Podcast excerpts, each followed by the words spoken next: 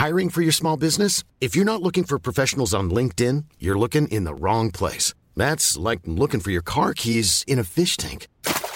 LinkedIn helps you hire professionals you can't find anywhere else, even those who aren't actively searching for a new job but might be open to the perfect role. In a given month, over 70% of LinkedIn users don't even visit other leading job sites. So start looking in the right place. With LinkedIn, you can hire professionals like a professional. Post your free job on linkedin.com slash people today.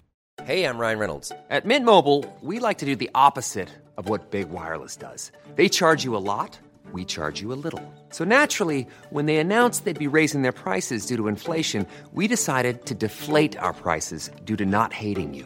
That's right. We're cutting the price of Mint Unlimited from $30 a month to just $15 a month. Give it a try at mintmobile.com slash switch.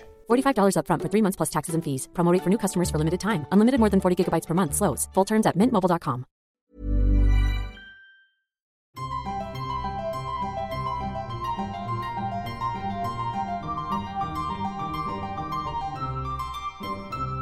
Welcome to Smarty Pants, the podcast of the American Scholar magazine. I'm your host, Stephanie Bastek. There are 40,000 Asian elephants left in the world right now, tucked into the mountainous forests of the continent. Asian elephants used to roam all of India and far up into China, almost as far north as Beijing. But as humans have expanded into the areas where elephants used to live, the elephants have retreated further into the forests. About 13,000 of those elephants are doing some form of labor on behalf of human beings. Maybe a third to half are doing tricks in captivity or giving rides to tourists in elephant preserves. The remainder are working, logging, or carrying passengers or food or water or medicine across forested areas, going where the roads cannot, especially at the height of monsoon season. About 8 to 9,000 Asian elephants work with us in this capacity. But that's just a rough estimate, says Jacob Shell, a professor of geography and urban studies at Temple University. There hasn't been a formal census, and the work is largely invisible to the urban occupants of these countries, or those of us who visit them. That invisible work and the complicated relationships between a tamed but not domesticated elephant and its often lifetime handler is the subject of Jacob Shell's new book, Giants of the Monsoon Forest. He went to the tiny logging villages and covert forest camps in India and Burma, where elephants and humans are working together today, as they have for centuries, not only to document a disappearing way of life, but to figure out whether it might hold the key to the Asian elephant's survival in an all too human world. Jacob Shell joins us from Philadelphia. Thanks so much for talking to me. Uh, well, thank you for uh, having me on the show. I'm really excited to talk about the work on elephants that I've been doing.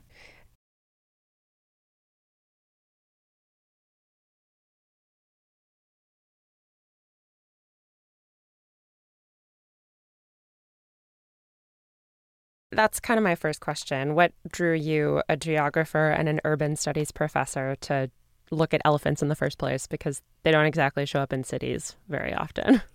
Yeah. Um, well, in graduate school, I was really interested in transportation issues. And in particular, I became interested in how people move things around uh, in secret.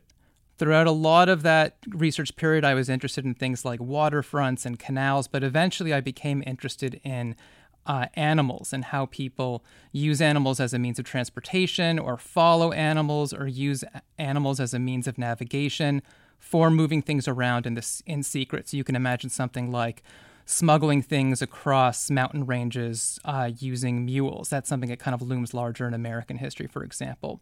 So ultimately, this led me uh, in the direction of these relatively small, marginal, usually overlooked communities in the borderlands of Burma or Myanmar and India that are using elephants for something like this purpose. They're not always moving things around in secret, but certainly in a kind of a less visible forest zone.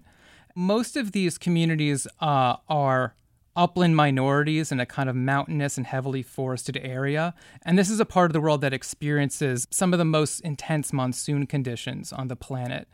And so when this happens, you have uh, what little local road infrastructure there is washes over or becomes obstructed by mudslides, uh, felled trees, boulders.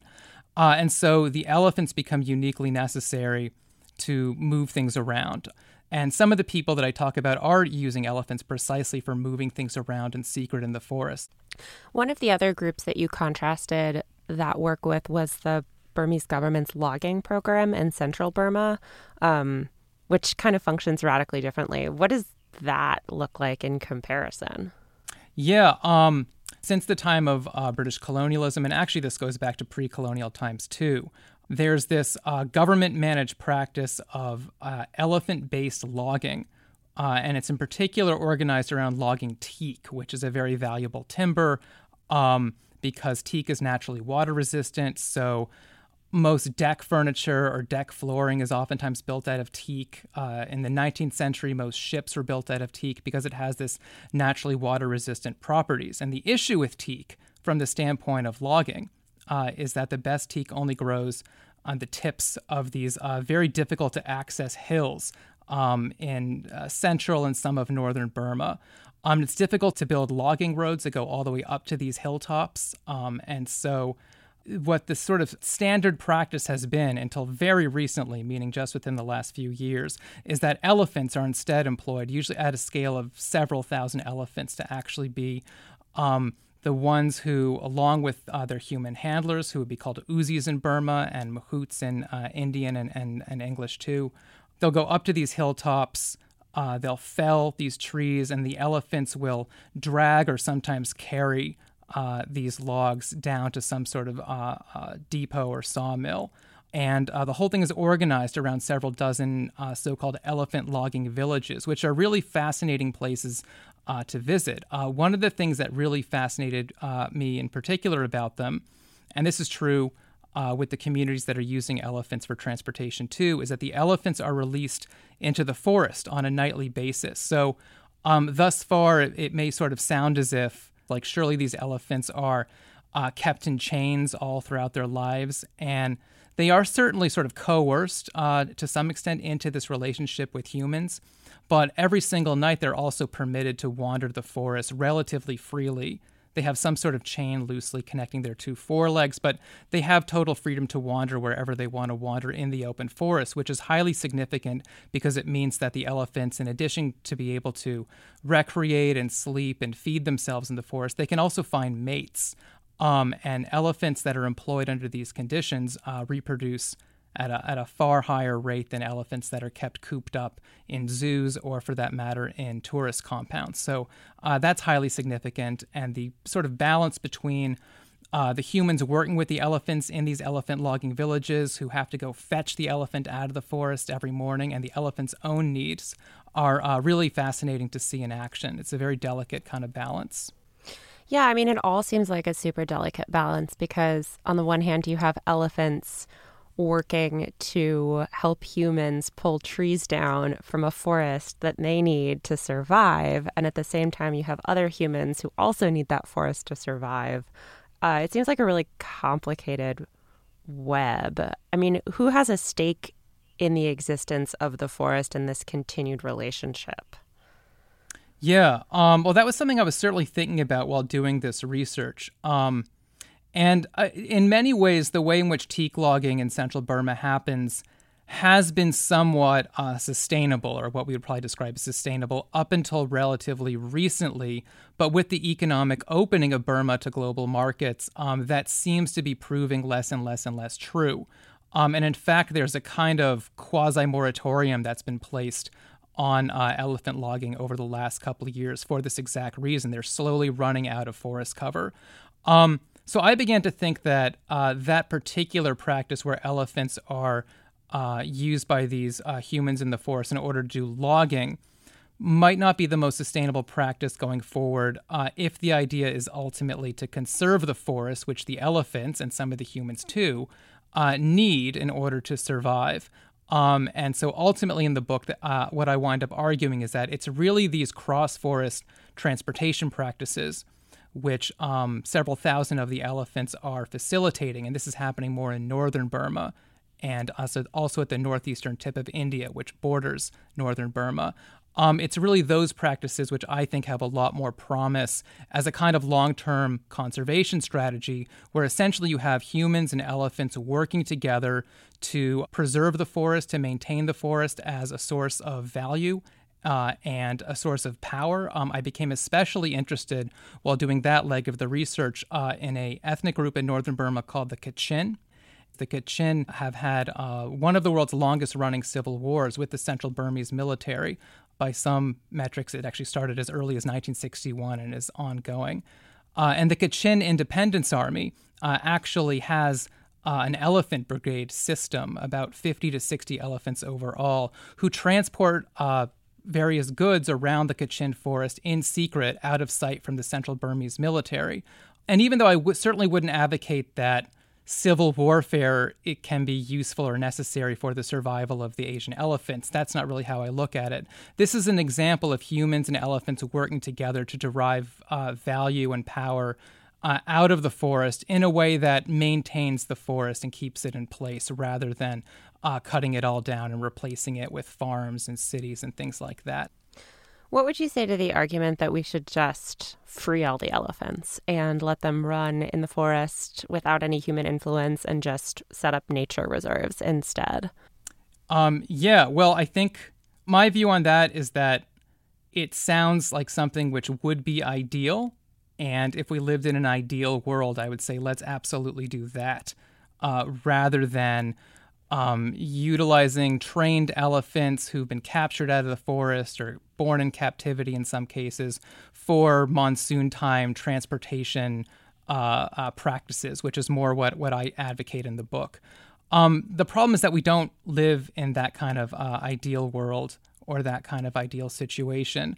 Uh, and in reality, uh, deforestation, uh, which is the major thing which is pushing Asian elephants in particular uh, to the brink of extinction. Deforestation uh, is a major factor in this part of the world. I don't think it's going to be particularly likely that regions like Northeast India or countries like Burma uh, are going to be able to institute forest preserves that are sufficiently expansive. We need to imagine some way of human beings and uh, and these giant animals co-inhabiting uh, this very very crowded part of the planet. And otherwise i don't realistically see a path forward for the asian elephant species.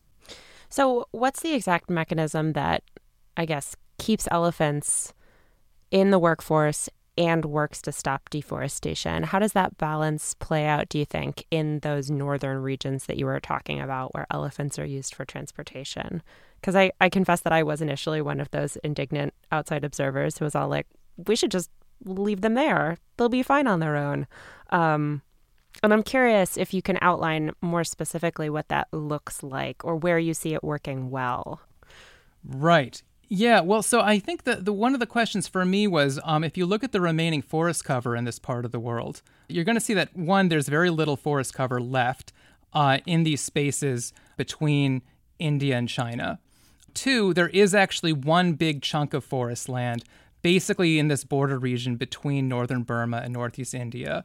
Uh, and I was certainly thinking while doing the research, well, how come so much forest cover has actually remained in that region?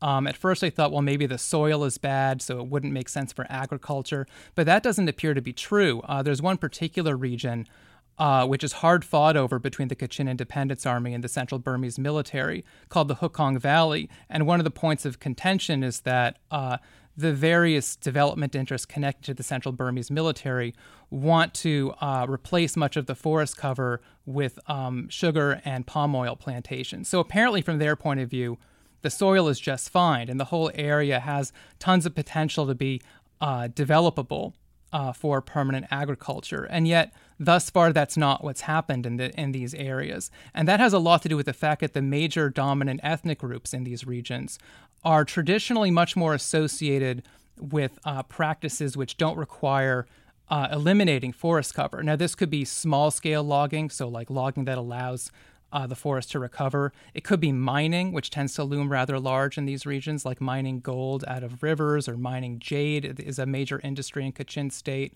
And transportation, cross forest transportation, has also been another really important source of livelihood for these uh, particular communities. Uh, and it's not just the Kachin. I should mention other groups like the Khamti and the Adi, groups which traditionally, up through the present, have derived livelihood and value from activities which don't displace forest cover. Um, they found other ways of deriving value from the territory. Um, and that to me is very significant and sort of inherently means that this, these groups, even when they sometimes hunt elephants, like for meat or for ivory, although that's not very common, but, but even when they do that, they aren't as much of a threat to the Asian elephants as human activities that eradicate forest cover would be. So that that was the sort of dynamic that I became very interested in while doing this research. Yeah, well, I mean, what you said about the elephants evolving out of these valleys that are now populated with humans leads me to wonder about the Asian elephant's counterpart, which is the African elephant, which also has a history of domestication but has never really been used in the same way that the Asian elephant has and continues to be. So, why did one elephant get this central role in this human elephant relationship while the other one is sort of just faded back to the savannah? Yeah, this sort of interesting counterexample. In Africa, you don't have this continuous pressure of deforestation uh, happening for thousands of years in a row, in the same way that you do in Asia. In Asia, you have these intensive agricultural civilizations, especially in India and China, eradicating forest cover, replacing forest cover with farmland. There isn't really an analogous process of multi millennial deforestation, which happens in Africa.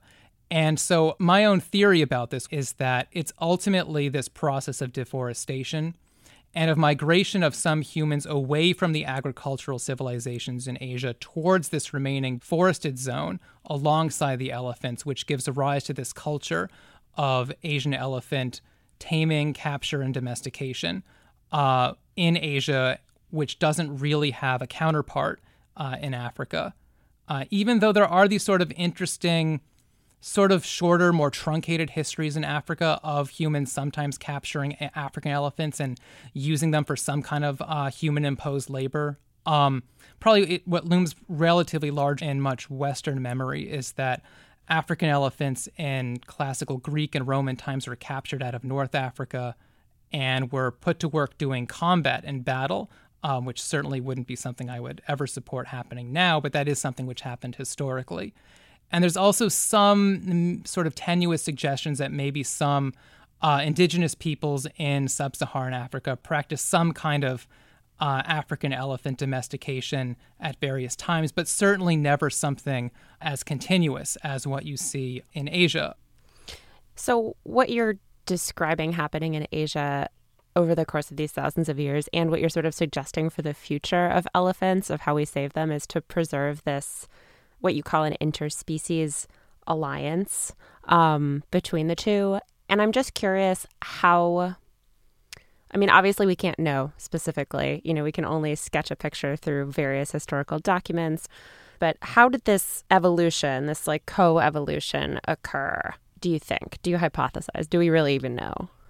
Yeah, well, so uh, what I think happened, maybe from about 1000 BC onward, is that as Asian elephants were retreating into these forest areas. Uh, you could imagine different elephants being born with maybe different personalities. Um, some elephants maybe would, would be born with a very anti human personality and also wishing to go back into the valley areas where the farms now are. And so those elephants would be likely to be killed because they're going back into the farmland and they're being killed by humans. And you could maybe imagine an elephant with a different kind of anti human personality, which prefers to stay inside of the forest refuge. But this elephant, too, would be at, be at a major disadvantage. It could be killed by hunters, or it could find itself isolated. But you could also imagine an elephant that is just born with a personality that inclines the elephant to be very friendly to humans and to want to kind of work cooperatively with humans in some way. And that elephant would have a decent shot at surviving this process of gradual forest diminishment, provided that the humans that it cooperated with permitted the elephant to wander the forest every night, because that's the only way that that elephant is going to be able to reproduce with other elephants uh, and pass on its genes and its traits. Um, so you need to imagine a, a, number of sort of very kind of subtle, sensitive processes shaking out in a particular way but I think ultimately this is the best explanation uh, for how uh, South Asia and Southeast Asia wound up with these particular cultures of elephant domestication uh, that we s- still see some remaining aspects of today.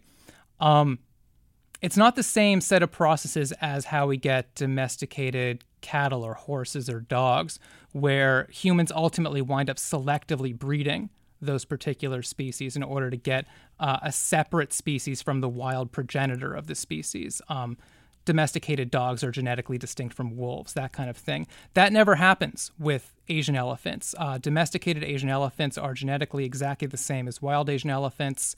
Oftentimes, uh, wild elephants uh, who are captured out of the wild are the ones who become the trained elephants, and then trained elephants occasionally will uh, will run away and will go back into the forest and become wild elephants themselves. So it's a different kind of situation than we might be accustomed to when thinking about other domesticated animals like horses and dogs.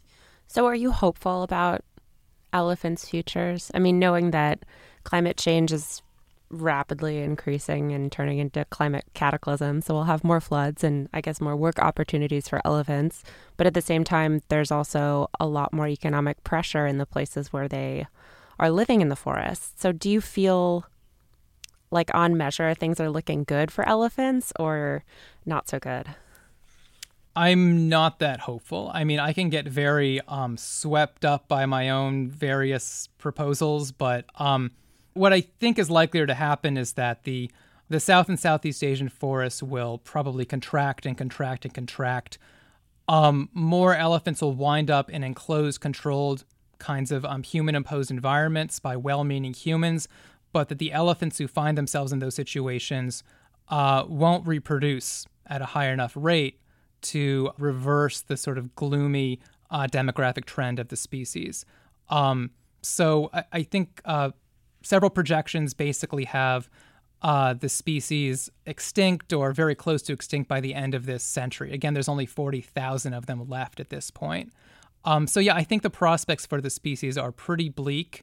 Um, I think for some Western listeners, it might be worth thinking about the contrast with African elephants, who are also in a dire situation, but uh, the number of African elephants who are still alive is about uh, 4, 400, 450,000. Um, so it's an order of magnitude difference. And I think sometimes Western observers or people who care about elephants see imagery of ivory poaching and assume or draw the conclusion that ivory poaching is the single major threat towards elephants of all kinds. And that's what's pushing these giant, majestic species towards extinction. And it seems like that is a, a central threat in Africa. But again, African elephants are not as close to the brink of extinction as Asian elephants, not by a long shot. And in Asia, the major threat to elephants is not ivory poaching, it's deforestation. A big part of Jacob's book are the stories told by the mahouts about their elephants, including some wild stories of elephants outsmarting their humans when it comes to leaving the forest for work and problem solving with teak logs that even human loggers couldn't figure out. Find them all in Jacob Shell's new book, Giants of the Monsoon Forest. We'll be back next week. Till then, take care and stay sharp.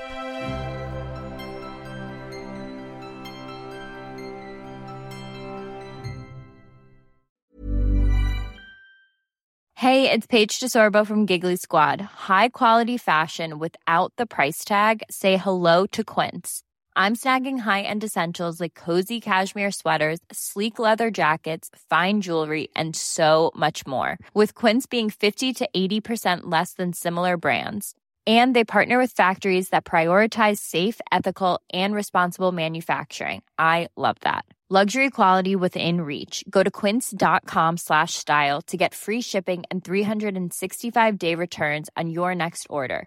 quince.com slash style hey it's paige desorbo from giggly squad high quality fashion without the price tag say hello to quince I'm snagging high end essentials like cozy cashmere sweaters, sleek leather jackets, fine jewelry, and so much more. With Quince being 50 to 80% less than similar brands. And they partner with factories that prioritize safe, ethical, and responsible manufacturing. I love that. Luxury quality within reach. Go to quince.com slash style to get free shipping and 365 day returns on your next order. Quince.com slash style.